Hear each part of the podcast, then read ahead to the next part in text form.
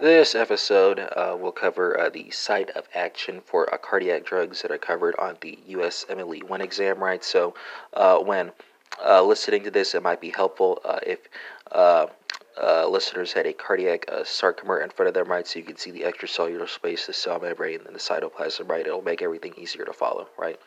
so, what are the factors involved in excitation and contraction coupling, right? Well, there are a number, right? So, six factors come to mind, right? So you have uh, uh, sodium ion and potassium ion uh, ATPase, right? You have your uh, sodium ion and calcium ion exchanger. Uh, you have uh, the voltage gated L type calcium channel. you have the calcium pump in the wall of the sarcoplasmic reticulum, right?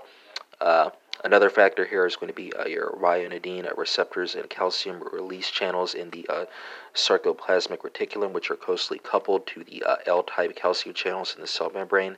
Uh, and uh, you can also have, uh, as a factor, the site of calcium interaction with the troponin tropomyosin system, right? beta 1 receptors here.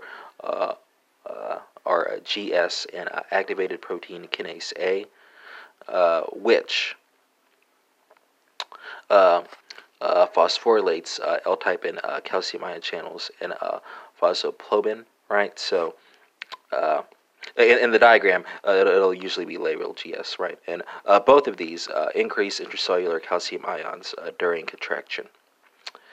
Um, and that concludes this episode on uh, the site of action for cardiac drugs, right? So just just remember the cardiac uh, right, and the uh, six factors, right, and try and uh, identify them on the uh, diagram, and uh, you'll be good to go.